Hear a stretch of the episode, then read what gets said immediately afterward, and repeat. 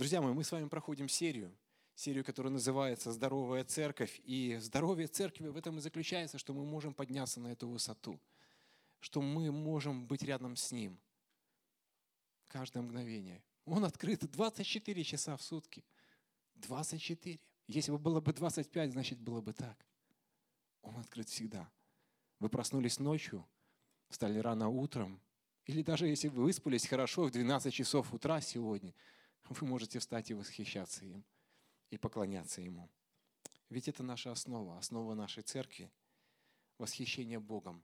Хотелось бы, чтобы это было основой нашей церкви, чтобы это было в каждом сердце, в каждом мгновении нашей жизни, когда нам тяжело, трудно, когда легко и прекрасно, когда мы радуемся и веселимся, мы можем им восхищаться.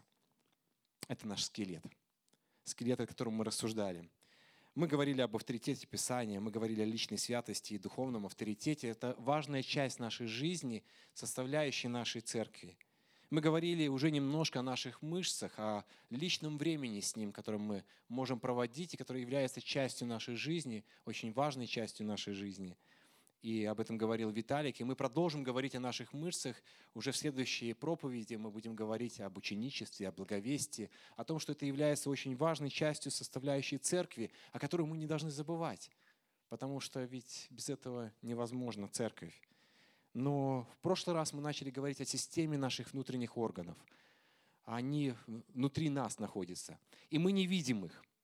Оно, оно внутри. Мы видим только кожу, да, можем видеть, и то не все. Да? То есть мы, на мне вы видите сейчас одежду, рубашку, штаны, сапоги. Вот. Это одежда, и все. Но внутри у нас живой организм, который функционирует, который живет. И это то, что находится внутри нас. Если мы говорим с библейской точки зрения, мы говорим о плодах, мы говорим о плоде Духа Святого, мы говорим о нашем характере, о том, как он работает, как проявляется. Ведь он выходит наружу. Как звуки, которые вы сейчас слышите, так наш характер, он рано или поздно проявится в наших взаимоотношениях, в нашем общении, в нашей дружбе. В прошлый раз мы говорили об очень двух важных составляющих нашего характера. Плод Духа Святого. Помните, о каких мы говорили составляющих? О чем мы говорили в прошлый раз? О послушании и смирении. И это не просто так. Мы не затронули, мы не говорили сразу о каких-то других качествах, да, о других плодах. Мы говорили о послушании и смирении. Почему мы об этом начали говорить? Потому что это основа. Ведь если мы не слушаемся Бога, если мы не преклоняемся перед Ним, если мы не хотим слушать Его заповеди, не полагаться на Его авторитет, все остальное не имеет смысла не будет радости, не будет мира, о котором мы сегодня с вами будем размышлять. Почему? Потому что не слушаясь Бога, не подчиняясь Его воле, тому, что Он пишет в Своем Писании, как мы можем радоваться, как мы можем обрести мир. Потому что мы не верим в Слово Божье, мы не обретем мир. Он скажет нам делать одно, а мы не захотим этого делать, и мира нету и радости уже нету. Да, определенные моменты, мгновения какого-то счастья мы хватаем, но, но у нас нету глобального мира и радости, потому что мы не слушаемся Его. Об этом в прошлый раз мы говорили. И нам нужно посвятить Ему свою жизнь. Нам нужно отдать Ему полностью свою жизнь. Нам нужно слушаться Его. Слушаться буквально во всем. Тогда мы будем обретать другое в нашей жизни. Здоровая церковь.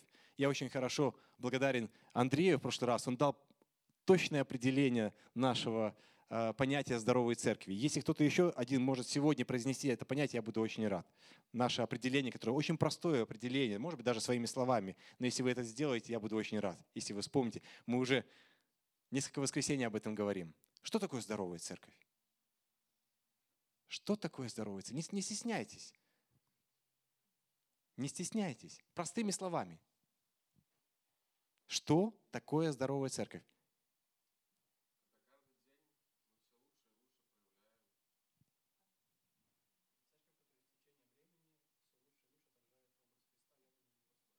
Аминь. И Женя, и Яник, спасибо вам за то, что вы помните. Я верю, что вы помните эти слова. Не бойтесь, не стесняйтесь говорить.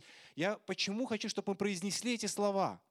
Мы должны их вслух произнести. Это касается каждого из нас. Это не касается просто какого-то определения. Друзья мои, это наша жизнь, это община. Община – это мы с вами. Помните, мы говорили, что такое церковь? Это ты и я которая с течением времени лучше отражает Божий характер, явленный в Его Слове. Лучше с течением времени каждый день мы лучше и лучше отражаем Его характер. Мы становимся другими. Просто если мы становимся другими, каждый день мы становимся другими, мы становимся лучше каждый день. Вот это здоровый христианин и здоровая церковь. Если здоровый христианин, значит здоровая церковь.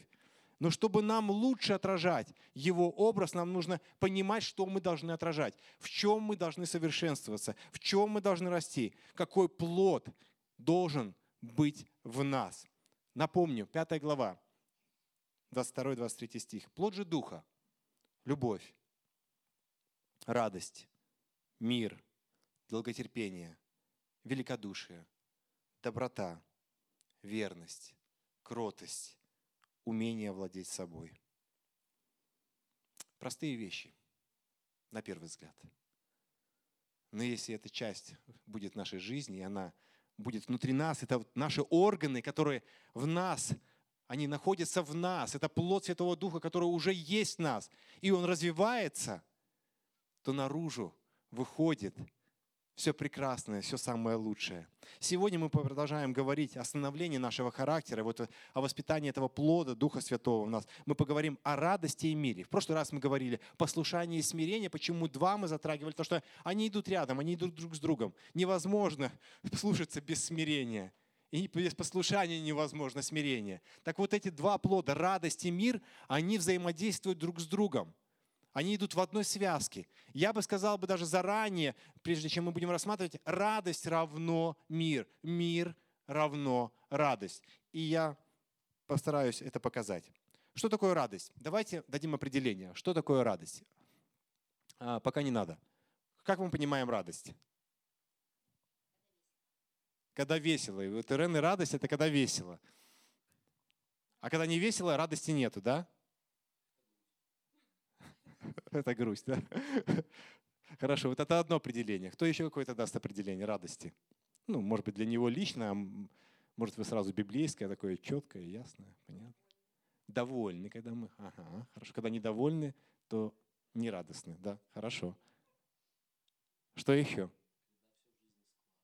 Когда все в жизни складывается. Ага. А когда не складывается, тогда, тогда не складывается, тогда грусть, да?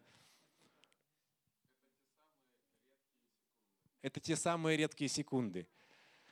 Ага. А все остальные это не... Это все остальное, да? Это все... Когда освободился, да? А, а, а, а мы... А когда не освободились?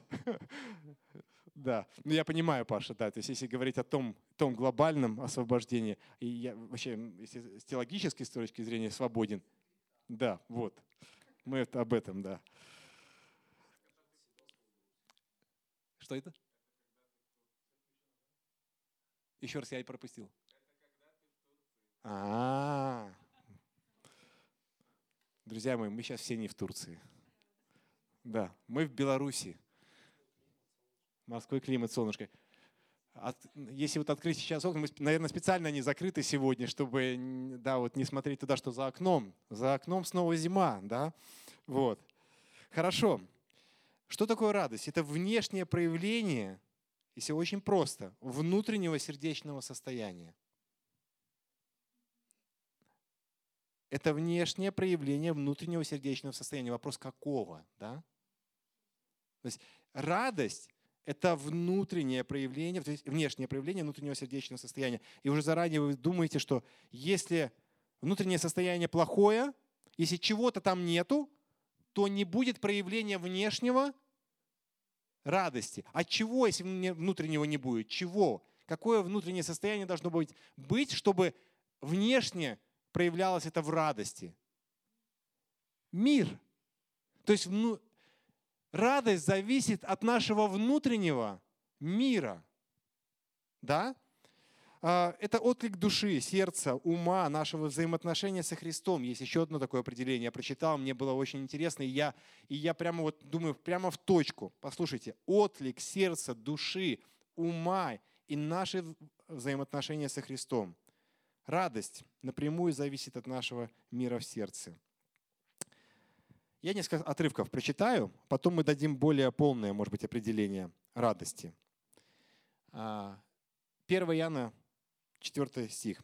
«Я пишу вам, чтобы радость ваша была совершенна». Иоанн пишет, говорит, ну, просит, пишет и говорит, чтобы хочет, чтобы ваша радость была совершенна. Значит, если размышлять по радость может быть несовершенной. Римлянам 14 глава 17 стих Павел говорит, «Ибо Царствие Божье не пища и питье, но праведность, мир и радость во Святом Духе». Заметьте, в этом отрывке а, три составляющие идут очень друг с другом близко. Мир, радость и еще праведность, да, во Святом Духе. Очень важное замечание во Святом Духе. Иоанна, 17 глава, 13 стих. «Ныне же тебе, к тебе иду, и сие говорю в мире, чтобы они имели в себе радость мою совершенную. Ныне же к тебе иду, и сие говорю в мире, чтобы они имели... Кто они? Помните, кому он говорил? Кому он говорил это? имели в себе радость мою совершенную. Он говорил к ученикам, опросил Бога о чем? Опросил Бога о совершенной радости чьей? Божьей, Иисусова. То есть он говорит, мою совершенную радость он хотел, чтобы имели ученики. Я убежден, что радость имеет взаимосвязь с готовностью даже служить нас в церкви, со всеми нашими мероприятиями, которые проходят, вообще с нашей христианской духовной жизнью, вообще просто общественной жизнью. Напрямую э, наша радость имеет отношение к готовности что-то делать или служить. А, люди испытывают радость, когда служат другим и применяют свои дары. Э, ну, я, на самом деле, это в протяжении многих лет вижу. Мы об этом будем говорить в конце нашего, а, нашей серии, в мае, когда мы будем говорить о дарах. Помните, у нас будет посвященное особое время, три воскресенья подряд. Мы будем оставаться, делать бутерброды, будем общаться друг с другом. В прошлый раз мы говорили на членском собрании о том, что мы посвятим три воскресенья изучению наших даров и оснований. И вот наши дары и применение наших даров напрямую зависит от от радости, которая есть у нас или ее нет. Если ее нет, то мы не будем применять свои дары. И наоборот, если мы не будем применять наши дары, у нас не будет радости. Мы будем бузеть, мы будем нытиками, мы будем э, всем недовольны в жизни. Но до того, как еще мы дадим определение, я бы хотел еще один вопрос задать. В чем разница между радостью и счастьем, потому что здесь очень близко были эти понятия, когда вы высказывались о том, что такое радость. Я хотел бы, чтобы вы все-таки разделили. В чем разница между радостью и счастьем? Состояние души. Угу. На самом деле нет большой разницы? Угу. Вопрос тому, какое определение мы дадим счастью. Да? Вот отсюда зависит. А, вопрос, что для каждого счастья? Потому что для каждого счастья оно может быть очень разным. Если мы говорим о библейском, это одно понятие. Если мы говорим просто о человеческом таком счастье, то это другое. Вот я, скажем так, если мы по-человечески будем э, размышлять, когда все живы и здоровы, то есть когда ну, вот здоровье есть у нас, тогда есть счастье. Да? А если нет, ну, это, это факт. Это, ну, это то, что, как мы думаем, как мы размышляем, и как он, что происходит с нашими химическими внутренними процессами. Я счастье отношу к нашим химическим внутренним процессам, вообще к нашим расстройствам, э, печалям там, и так далее. То есть э, сегодня мы получили зарплату, что мы? Мы счастливы, да, и это проявляется в наших эмоциях, наших, ну, радости, да, то есть как бы, ну, каким-то образом, я не знаю, вы ликуете, прыгаете, вы идете в ресторан, вы покупаете долгожданную покупку или вы отдаете долги свои. Если отдаете долги, то меньше ваше счастье, да. Смотря какая зарплата, есть ли что-то там вообще отдавать, да. Хорошо. Человек счастлив, когда все складывается на самом деле наилучшим образом, да? а когда все просто замечательно, нет недостатка в деньгах, и он вполне удовлетворен жизнью. Это приятное, но какое изменчивое ощущение. То есть если мы будем определять счастье только тем, что у нас есть или чего-то нету, то ну, печалька вообще на самом деле получается, что у нас в одно мгновение у нас есть что-то, а в другое мгновение у нас нет. То есть у нас в одном мгновении есть счастье, кусочек, а в другое у нас нет этого кусочка счастья. И оно так быстро исчезает, вот это вот счастье, да, то есть вот это то, что у нас есть. Оно было сейчас и пропало. И достаточно одного неприятного известия, даже недоброжелательного взгляда коллеги, одного звонка. Достаточно, чтобы ваше счастье разрушить. Мне утром было хорошо, потом перед собранием стало плохо. Это зависит от того, кто со мной поговорил и кто со мной пообщался, или с кем я поговорил. Если меня человек настроил и сказал такое, такие радостные вещи, я, я счастливый человек. А если он пришел и сказал плохое, наговорил мне плохого всего, то ты расстраиваешься. Вот оно сразу счастье куда-то ушло, и все плохо, и мир вокруг плохо, и все плохо, погода плохая, все люди плохие, все вообще вокруг плохо. Наше счастье, оно переменчиво. Но нам, мы говорим о радости. Если разницу между радостью и счастьем, я говорю о глобальной радости, которая дается как плод Святого Духа. Плод. Если это плод Святого Духа, то это что-то, что-то постоянное, что-то неизменчивое. Это должно быть константой в нашей жизни, независимо от обстоятельств. Так вот разница между радостью в Духе Святом и плод Духа Святого радость, и разницу между счастьем человеческим, которое мы имеем, она глобальная на самом деле. Наше счастье может меняться изо дня в день. Оно может то забираться, то приходить. То есть вот это такое человеческое. Но счастье божественное, если мы даем другое определение все-таки, которое приходит глобальный плод Духа Святого радость, оно дает навсегда эту радость независимо от обстоятельств. Вам на чуть-чуть становится плохо, ваши химические процессы, поступает к вам мозг, у вас дает импульс, у вас плохое настроение, но может быть, вам может быть плохо. Вам может быть не по себе. Вам просто, у вас просто плохо, у вас болит голова. Дима вчера на малую группу приехал, у него болела голова. Но он молодец, он пытался изо всех сил, он держал э, вот э, улыбку такую. Ну, сидел бедный на столе, я помню, вот сидит он, бедный присел на, и сидит. Ему плохо. Но он пытался вот показать вот это то внутреннее счастье, которое у него есть. Но ему плохо, это очевидно, это нормально. Просто нужно было выпить две таблетки, и потом к концу малой группы ему стало получше. И мы пели, прославляли Бога. И тут безмерное счастье уже, да, то есть вышло такое, мы видели. Во всяком случае, сами были счастливы и радостны. Голова болит. Это химические процессы. Но глобальная радость – это нечто другое. Оно не переменчиво, оно не изменяется. Радость и мир – это плод Святого Духа, который дается навсегда. Его можно иметь всегда, независимо от обстоятельств. Слово «радость» — это греческое слово «хара». А, есть определение у нас там, да? Да.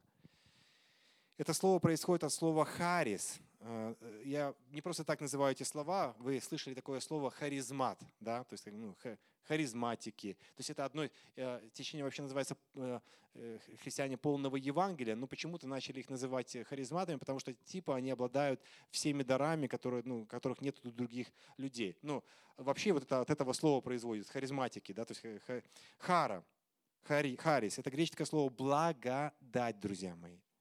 Хара происходит слово радость от слова благодать.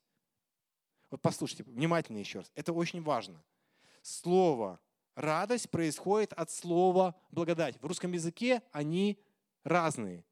Благодать и радость. Но в греческом языке это однокоренные слова. Хара, харис. Вы слышите? Ну, одинаковые слова. слово радость происходит от слова благодать. А что такое благодать? Это незаслуженный дар, данный кем? Данный нам Богом. Бог дал нам Харис, незаслуженный подарок по благодати. И вместе с этим, что Он нам дал по благодати? Радость, друзья мои. То есть это невозможно заслужить. Это нужно попросить у Бога, и Он это дает. Мы говорим, Господи, прости меня, хочу принять Тебя в свое сердце, хочу, чтобы Дух Святой наполнял меня, чтобы Он жил в моем сердце. И этим самым вы говорите, Господи, я прошу Твоей благодати войти в меня. И, соответственно, не понимая, неосознанно, еще не зная теологии этих слов, не понимая, что такое плод Святого Духа, Дух Святой входит в вас и становится частью вашей жизни. И радость наполняет вас. Ведь когда момент покаяния, что происходит в момент покаяния? Я помню этот день. Это неимоверная радость. Такую радость я никогда в жизни не получал. Мне так хорошо не было ни от чего другого, ни от компьютера, ни от телефона, ни даже от дружбы самой крутой, самой лучшей и самой постоянной. Я помню, я стоял на коленях и просил его войти в мое сердце. И меня переполнила радость. Такая радость. Это Харис и Хара, которые идут как одни слова. Благодать Духа Святого вошла в меня и подарила мне плод Духа Святого – радость ее нельзя забрать. Он ее дарит. Он ее в вас вкладывает. Дух Святой.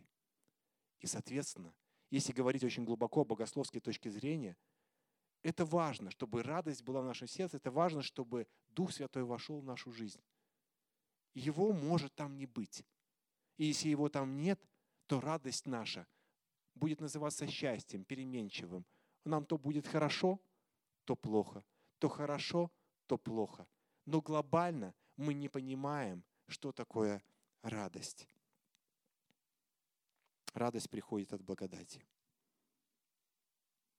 Если мы рассуждали бы дальше, и мы будем говорить это в мае, от слова харис происходит слово харизмата, харизмато, давать дары.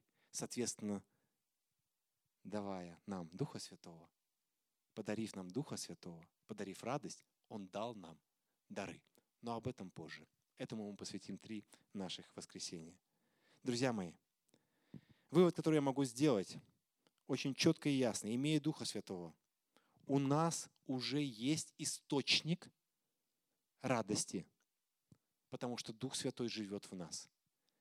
И, соответственно, если у вас нету, и вы понимаете, или глобально понимаете, что у вас нету этой радости, то глобально я никого не обижаю, я не знаю, я не знаю состояние каждого сердца, у вас может не быть Духа Святого. И, возможно, нужно помолиться к Нему и сказать, что «Господи, я хочу, чтобы Дух Святой жил во мне, трудился во мне, и у меня был Твой источник благодати.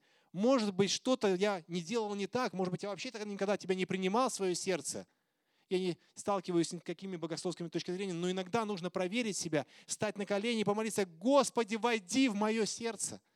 Мне нужно Твое покаяние. Я каюсь перед Тобой, потому что хочу, чтобы радость наполняла меня, чтобы она жила в моем сердце, чтобы она была внутри меня. Покаяние нужно иногда нам. Покаяние. Псалом 22, 3 стих – а, очень известный псалом, псалом Давида. «Господь пастырь мой, я ни в чем не буду нуждаться». Третий стих говорит следующее. Он, подкрепляет душу мою. Да? А в, в современном переводе, вообще, если говорить о греческом переводе, там говорит «восстанавливает душу», если более понятный язык. «Господь пастырь мой восстанавливает душу мою». Если мы понимаем, что, возможно, уже, может быть, даже десятилетия, может быть, годы, может быть, я вообще не понимал, вообще Бог есть во мне, у меня какие-то сомнения есть по поводу того, что Дух Святой живет во мне. Вы знаете, что есть такое понятие восстановления. Господь восстанавливает. Господь обращается. Если сегодня Он к тебе обращается, что тебе нужно помолиться, молитвы покаяния. Да, братья и сестры, я, я говорю к верующим людям, вы скажете, что ты говоришь такое? Что ты делаешь? Я говорю, да, Бог обращается иногда к верующим людям, считающим себя верующими. Нужна глубина, нужно иногда покаяние, нужно восстановиться. Возможно, мы в яме, в такой, когда мы уже не слышим, не видим, не чувствуем, не понимаем, не принимаем. И, возможно, сегодня меня невозможно принять и, и услышать. Но если Дух Святой обращается через меня, то нужно стать на колени и помолиться. На колени, сидя, на колени перед Богом. Дух Святой, войди в меня. Я хочу радоваться. Я хочу радоваться. Здоровая церковь будет у нас, когда мы будем стоять на коленях перед Духом Святым, и радость глобальная будет внутри нас. Это основа. Мы будем здоровыми. Мы по-другому будем воспринимать друг друга. Мы жить будем по-другому. Это очень важно. Об этом писал Павел в первом послании к Фессалоникийцам, 1 глава, 6 стих. Он говорит, «И вы сделались подражателями нам и Господу, приняв Слово». Послушайте, они сделались подражателями Павлу, Господу, когда они приняли Слово. При многих скорбях с радостью Духа Святого.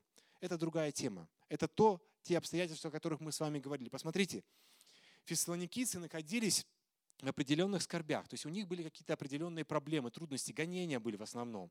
А Павел, когда пишет, сидит в тюрьме, тоже в определенных гонениях, страданиях, переживаниях. И он говорит, что вы подражаете нам, когда вы приняли с радостью скорби с радостью, скорбью. Это понятие, которое иногда несовместимы в нашей голове и очень сложно совместимы, потому что мы причисляем радость, счастье, когда у нас хорошо все, когда мы не больны, когда не здоровы, когда в тюрьме не сидим. Сейчас тюрьма это вообще какое-то, ну, такое стало нормальное явление уже, где тюрьма это уже плюс тюрьма мы сейчас называем, да. Простите, но, но это тогда нормально. Если там, то ненормально, друзья мои. Но он говорит – тогда, когда у них были сложные обстоятельства. Скорбь описывает невыносимое давление. Вот здесь используется слово скорбь, когда у людей было невыносимое давление. Скорбь – это не только, когда я в тюрьме или я болен, это когда внутренние страдания есть. Когда тебя давит что-то, когда у тебя есть переживание. Один толкователь заметил по поводу этого отрывка и сказал следующее.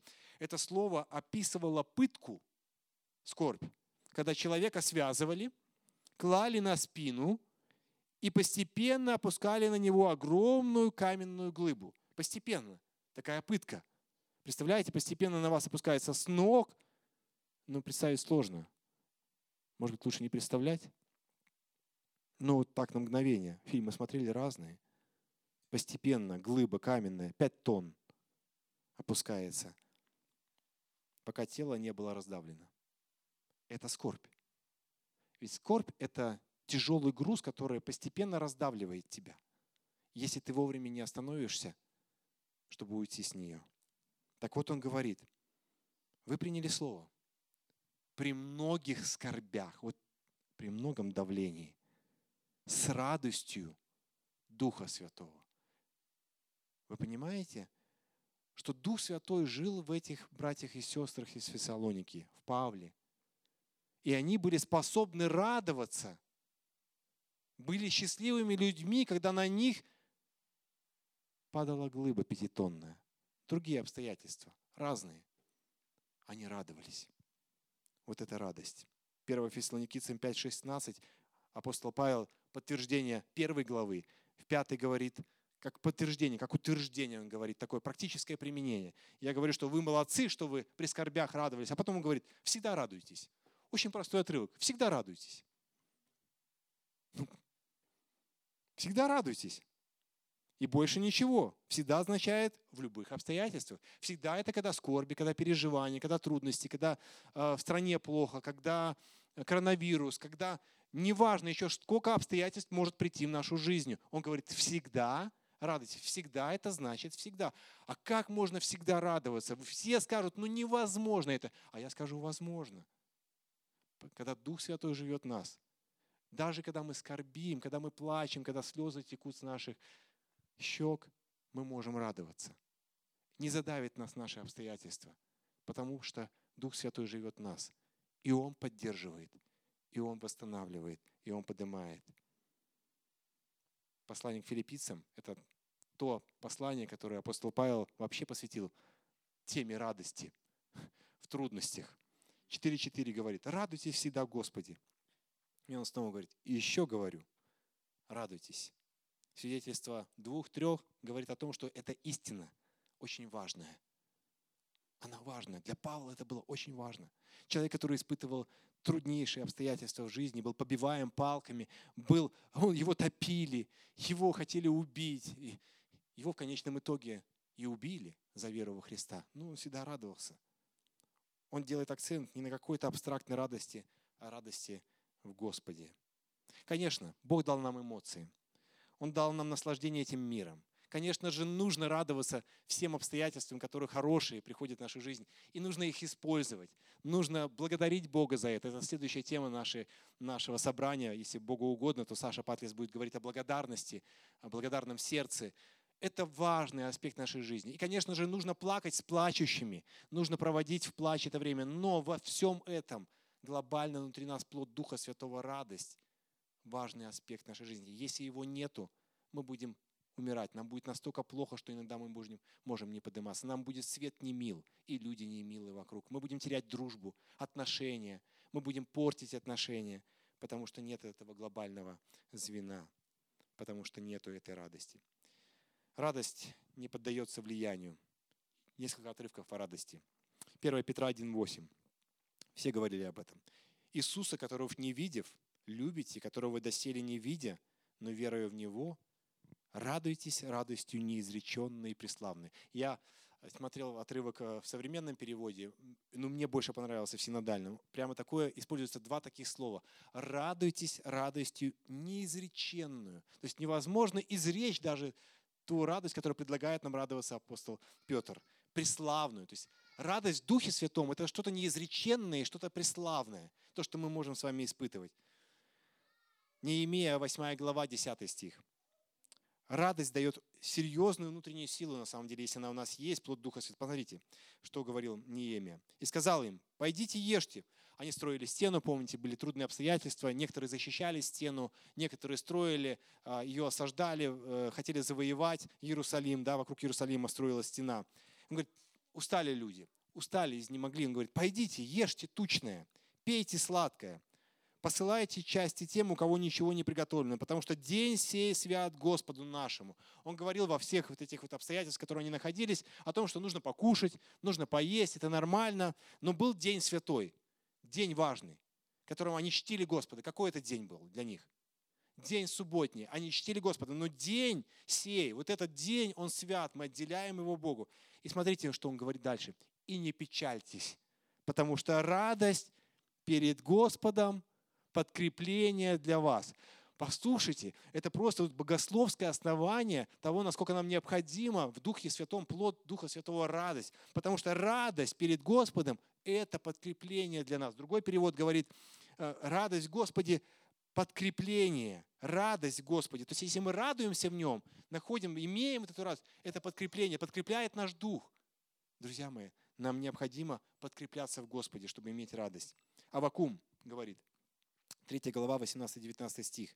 Он говорит вообще конкретной физической силы, что если чем больше у нас радости в жизни, и мы понимаем, ощущаем внутреннюю радость, тем больше физических сил у нас. Мы можем держаться при любых даже болезнях. Вы знаете, люди говорят, что вот он преодолел рак, он преодолел вот это. Каким образом? Говорит, у него такая сила духа, люди говорят, да? У него такое вот было. А мы говорим, а это был радостный человек, он, он улыбался, он держ... как будто вот он другой. Он отличался от тех, кто были здесь э, рядом по палате. Конечно, это не панацея, но факт остается фактом, что по статистике те люди, которые, э, которые, как мы говорим, сила духа очень сильно, они бодрячком, они радуются, они по-другому смотрят на жизнь, они выкарабкиваются быстрее, лучше, выживают больше. И это правда. Ибо царь, э, э, Вакум говорит, но тогда я буду радоваться о Господе и веселиться о Боге спасения моего. Господь Бог, он говорит, вот результат, сила моя. Он сделает ноги мои, как у оленя, и на высоты мои возведет меня. И это правда. Доверившись Духу Святому Богу, мы физически будем даже лучше себя ощущать и чувствовать, если Дух Святой и Его радость работает в нас. Римлянам 14 глава 17 стих о духовной радости. «Ибо Царствие Божие не пища, питье, но праведность, мир и радость во Святом Духе». А мы об этом немножко уже говорили. 1 Иоанна 1.4, снова повторю, радость может быть полной и совершенной. Посмотрите, для меня это очевидно. «Сие пишу вам, чтобы радость ваша была совершенна». Другой перевод – полной. Чтобы, пишу вам, чтобы радость ваша была полной. Значит, радость наша может быть какой? Не полной, не совершенной. Ну, как это определить? На разных уровнях. Если немного, я по-простому подумал, как, как вот определить? Если немного подчиняешься Богу, то ощущаешь немного радости. Если чуть-чуть больше еще э, подчиняешься Богу, исполняешь вроде как-то заповеди одну, вторую, третью, пятую не хочешь, да, меньше ощущаешь. Ну, я не знаю, я понимаю, что я сейчас такую ерунду вам говорю, такую параллель такой провожу. Понятно, это сложный аспект, но на самом деле мы ощутим полную совершенную радость, когда до конца будем поклоняться и посвящать Господу и выполнять Его указания исполняем заповедь, мы прямо пропорционально увидим радость нашей жизни. Вы никогда не замечали, что с радостным человеком приятно общаться, а неприятно общаться с теми, кто, ну, нерадостные люди такие. Все время, как дела? Да, хорошо. Привет на входе. А, давай поздороваемся. Не. Ну, ладно. То есть, и так э, интуитивно, так, ну как-то не знаю, не интуитивно, потом после собрания почему-то не хочется там подходить. Ну, ну, ну вы не, я, я ж правду говорю, ну как бы так, ну, так это ж, ну я, я себе говорю, может быть все остальные другие. И иногда ты подходишь, ну просто вынужденно, простите. Вот. А, ну, быстрее ты хочешь бежать тем, кто ну, с тобой здоровый, радостный, позитив такой принес, настроение такое, все у него хорошо, все замечательно. То есть, ну, может, у него не хорошо, не замечательно, но, во всяком случае, он изливает прямо. И ты говоришь, как дела? Замечательно. А, ну, хотя ты выяснишь, что у него не все плохо, но, но ты видишь, и ты знаешь, что у него трудности, у него переживания, и все, но этот человек несет другой свет. Прямо видно, что на самом деле ему радостно. Ему хорошо. Почему? Потому что внутреннее его состояние радостное – Конечно, нам нужно общаться и с теми, кто заходит, не хочет там или это. Нам нужно помогать. Нам нужно быть приветливыми. Нам нужно быть заботливыми. Нам нужно вдохновлять, ободрить. И тех, кто особенно зажигалочки, вдохновлять и тех, кто не зажигалочки. Но, естественно, почему-то происходит именно так. Не хочется. Это, это, это факт. Это факт. Потому что нам хочется от других получить эту радость, которую у нас нету. И мы сами те, даже кто заходим, и такие, я вообще по жизни такой нытик. Вот. И я, вот, ну, мне, естественно, хочется тянуться тем, кто, кто не нытик. И когда я кто-то вижу, что ноет, я говорю, что ну слушай, ну сколько можно ныть? А мне моя Ирина говорит, ну ты же сам такой. Ну, я, ну, я замечаю это в другом, но, но, но хочется быть с другими людьми. Давайте будем другими. Это возможно. Нам нужно расти в этом плод Святого Духа, радость. Мир. Вы помните, говорили, что ну радость невозможна. Ее невозможно показать, ее невозможно выдавить, если чего-то нет внутри. Она может периодически возникать, но не всегда. Однажды один проповедник попросил художников нарисовать картину на тему «Мир».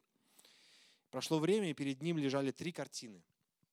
На одной было изображено стоящее болото – где не было ни ветра, ни волн, полнейшая тишина. Тишина, мир, спокойствие. На другой картине пульсирующее сердце, властно зажатое рукой человека, находящееся теперь в полной покорности. На третьей картине была нарисована птичка, сидящая на кусте. Внизу шумел бурлящий водопад, ветви гнулись под порывами сильного ветра, и она, подняв голову к небу, пела песни. Под первой картиной служитель поставил подпись «Застой». Под второй – сила человеческой воли. А под третий – мир. Почему? Почему под третий мир?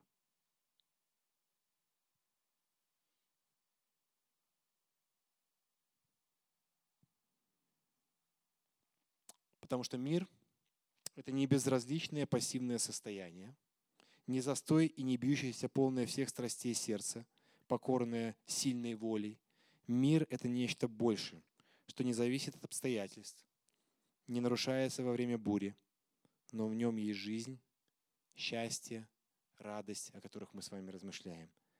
И такой мир дается только верующим во Христа через Духа Святого.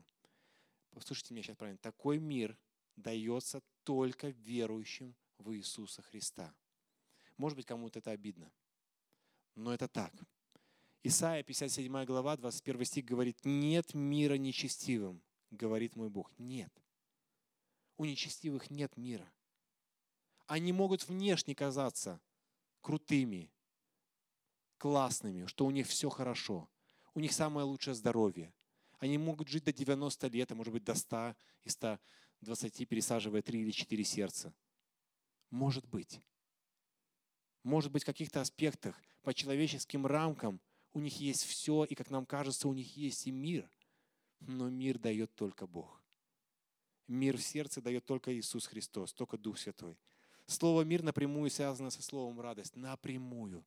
Невозможно. Это будет показная радость. Это будет радость, которую мы себе придумали, которую мы выдумали.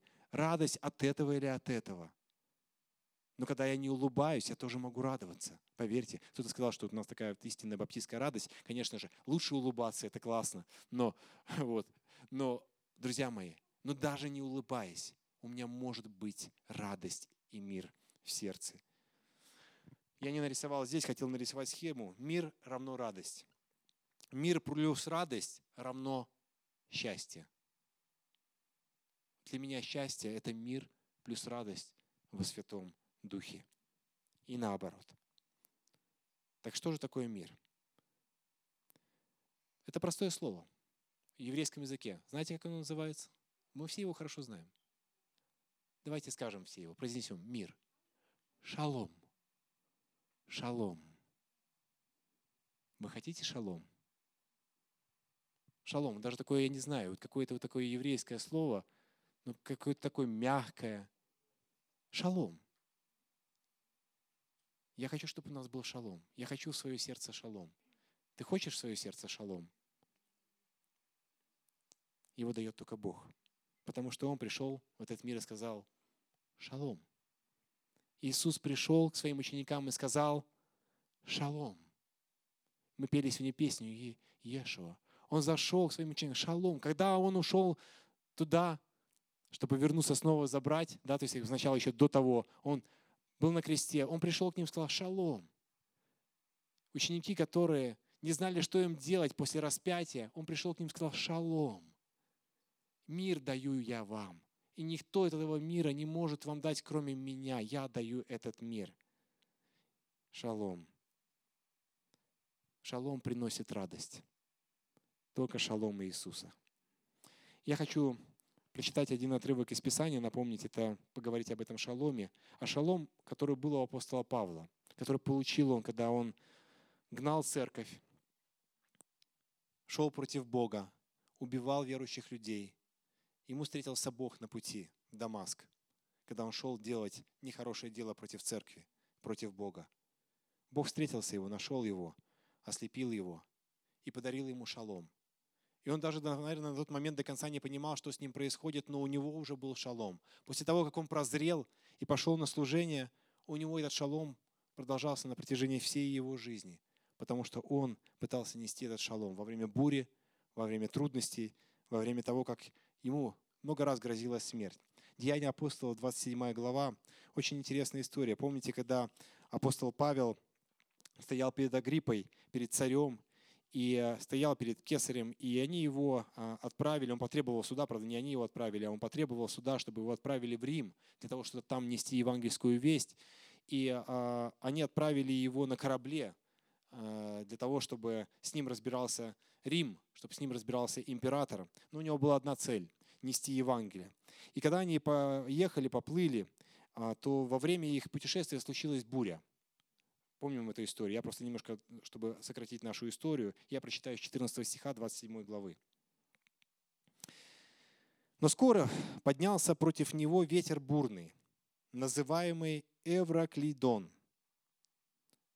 Это для моряков на тот момент считался одной из самых сложных, самой тяжелой бури, которые они могли столкнуться э, на море.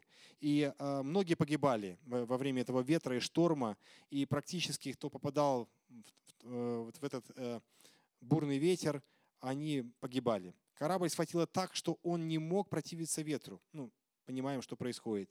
И мы носились, отдавшись волнам. Представьте, когда вы ничего не можете делать, вы просто отдались волнам, то есть корабельщики, которые, те, кто за штурвалом, они ничего не могут сделать. И просто как волны кидают тебя, что будет с тобой, то и будет. Да? Вот. И набежавшие на, одни, на один островок, называемый Клавдую, мы едва могли удержать лодку. Поднявшие ее стали употреблять пособия и обвязывать корабль, боясь, что чтобы не, сие, не сесть на мель, спустили парус и таким образом носились. На другой день, по причине сильного обуревания, начали выбрасывать груз, а на третий мы своими руками побросали из корабля вещи. Но как многие дни не видно было ни солнца, ни звезд, и продолжалась немалая буря, то, наконец, исчезла всякая надежда к нашему спасению. 20 стих очень серьезно пописывает ситуацию, в которой они столкнулись. И я думаю, что таких ситуаций у нас проявляется в нашей жизни, и в жизни апостола Павла была такая вот этой команды, я думаю, даже больше в жизни команды, которые находились. Ничего нет, ничего не видно. То есть мы ничего не понимаем, где спасение. С разными трудностями мы сталкиваемся. Где выход? Всякая надежда к нашему спасению пропала. И как долго не ели, они еще не кушали, то Павел, став посреди них, сказал, «Мужи, надлежало послушаться меня и не отходить открыто, чем и избежали бы этих затруднений и вреда. Теперь же убеждаю вас ободриться». Ну, представьте, а, вас гоняет ветер, бури кидают, волны кидают туда-сюда. Становится апостол Павел, команда, не знающая Бога. И он говорит, теперь я говорит, обращаюсь к вам и говорю, что ободритесь. Вот иногда я стою здесь за кафедрой, простите, что я сравнение такое приведу, и говорю, ободритесь, ободритесь. А вы сидите и думаете, ты вообще понимаешь, о чем ты говоришь? Ты не понимаешь, что происходит в моей жизни. Какое ободрение. Ты не понимаешь, что ты, если бы ты смог сейчас запрыгнуть в мою шкуру, да, конкретный данный момент я не могу быть сейчас в вашей шкуре, в вашем теле. Что вы испытываете, какую боль, какое переживание. Но я тоже человек. И я прохожу вот эти эвроклидионы в моей жизни, эти бури – они периодически случаются. И, возможно, на основании той бури, которую я проходил, я делаю какой-то вывод к чему-то призываю. И апостол Павел проходил не одну бурю. И он говорит, ободритесь, потому что ни одна душа из вас не погибнет, а только корабль. Но на основании чего он это говорил? Посмотрите. Ибо ангел Бога, которому принадлежу я и которому служу, явился мне в эту ночь и сказал, не бойся, Павел, тебе должно предстать перед кесарем, и вот Бог даровал тебе всех плывущих с тобой. Поэтому ободритесь, мужи, ибо я верю Богу, что будет так, как мне сказано. Я верю Богу, что будет так, как мне сказано. И это мои самые главные слова, которые я здесь услышал и увидел. Я верю Богу, который сказал, что будет так и так будет. Друзья мои, если Бог говорит, что в нашей жизни будет так, если Он говорит, что от радости и мира в нашей жизни что-то случится, что-то произойдет лучшее, то значит так и будет. В это нужно поверить, принять и этим жить. И надо ободриться нам должно быть выброшенными, он говорит. Потом он немножко текста говорит, опасаясь, чтобы не попасть на каменистые места, 29 стих, бросились кормы четыре якоря и ожидали дня. Когда же корабельщики хотели бежать с корабля, спускались на море лодку, делал вид, будто ходят бросить якоря с носа. Они хотели убежать. Павел сказал сотнику и воину, если они останутся на корабле, не останутся, то вы не можете спастись. Я представляю, как нужно было довериться апостолу Павлу, что э, солдатам и корабельщикам нужно было отрезать лодки. Кто-то же мог спастись, хотя бы два-три человека. Он говорит, нет, не спасетесь, потому что так сказано Богом. И они верят. И поступая так, говорит Павел. Но 33 стих говорит, перед наступлением дня Павел уговаривал всех принять пищу, говоря, сегодня 14 день, как вы в ожидании, остаетесь без пищи, не вкушая ничего. Потом прошу вас принять, поэтому прошу принять вас пищу, это послужит сохранению вашей жизни, ибо никто из вас не пропадет и волос головы. Сказав это, взяв хлеб, он возблагодарил Бога перед всеми и, разломив, начал есть. Тогда все ободрились и также приняли пищу. Посмотрите, что делает апостол Павел. Удивительную вещь. Даже в этих обстоятельствах он что делает? Он преломляет хлеб – как будто как воспоминание того, что сделал Бог для нас на кресте. Он преломляет и благодарит Бога. То, что мы делаем, когда совершаем вечерю. И когда Он это совершил и раздал пищу, что произошло с людьми? Они ободрились. Тогда они ободрились. Они возблагодарили Бога, и тогда они ободрились, когда возблагодарили Бога. Павел уже был ободрен до того, потому что он верил в то, что говорит Бог. Но они ободрились, неверующие люди, когда поблагодарили Бога, когда приняли то, что принимает апостол Павел. И они, им стало легче. Понятно, что они еще и насытились. Они еще получили пищу. Но, друзья мои, благодарив Бога, мы можем радоваться, мы можем получать то, что есть на самом деле уже у нас давно. И конец, итог этой истории, 44 стих. И таким образом все спаслись на землю. Таким образом, доверившись воле Бога, того, что приготовил Бог для нас. Бог призывает нас и обращается к нам, говорит нам, ободритесь, не бойтесь и подкрепитесь. Ободритесь, не бойтесь, подкрепитесь. Нам нужен Его мир в любых обстоятельствах, которые окружают нас. Как возможно достичь этого мира, радости нашей жизни, когда вокруг все бушует? Все очень просто. Есть один источник.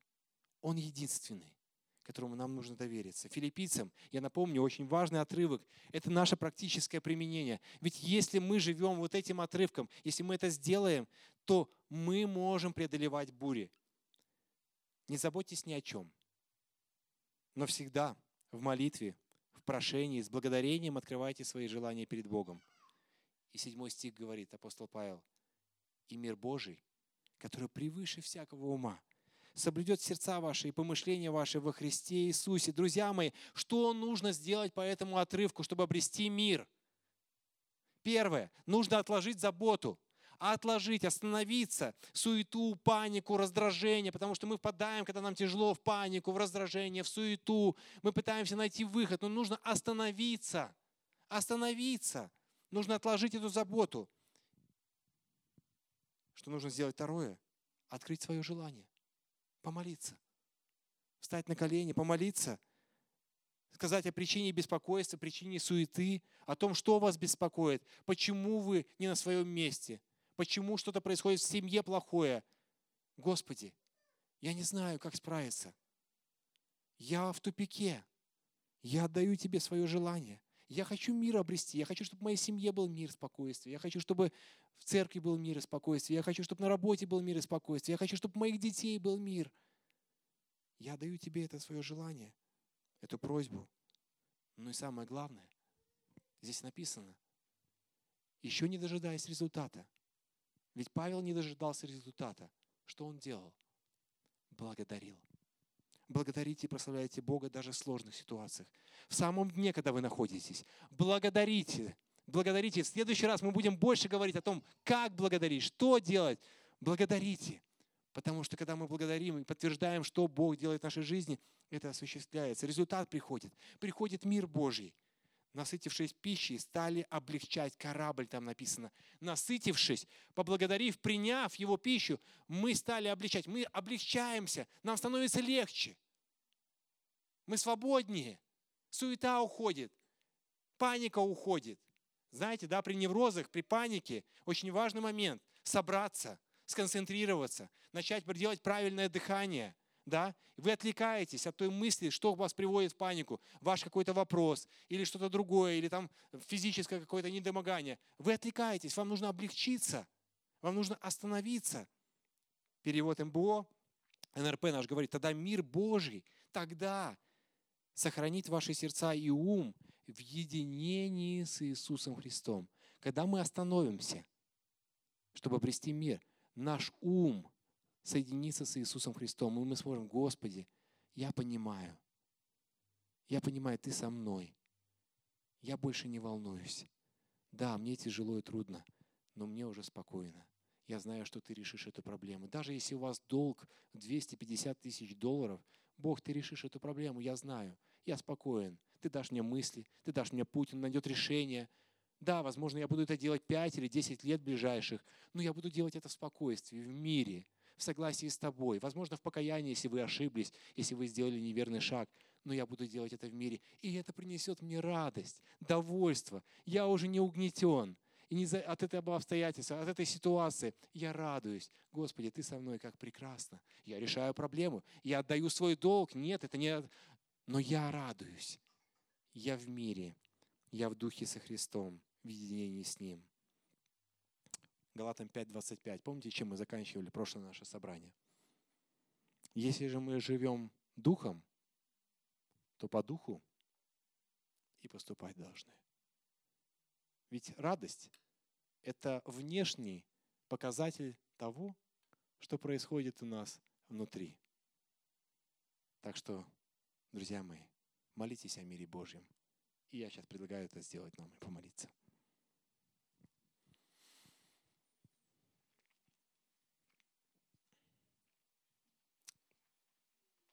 Спасибо, Бог, что Ты источник мира, и радости, что Ты подарил нам это, когда зашел на крест, отдал свою жизнь и предложил нам покаяние, предложил нам этот подарок, незаслуженный дар благодати. И вместе с этим Ты подарил нам незаслуженно Твой мир и Твою радость, которую дал нам навсегда. И я молю Тебя о том, чтобы мы могли пользоваться этим, чтобы мы могли жить в этом, что если нам нужно сегодня покаяние, дай нам покаяться, Господи, в том, что мы забыли, или то, что отпустили на, на ненадолго. Дай нам принять это. Дай нам жить в этом. Дай нам наслаждаться этим. Дай нам иметь эту радость неизреченную, переполненную. Господи, я так нуждаюсь в этом. Спасибо Тебе за то, что я могу к Тебе приходить, Дух Святой. Помоги мне поступать по Духу Святому и жить. Во имя Иисуса Христа мы молимся и славим Тебя. Аминь.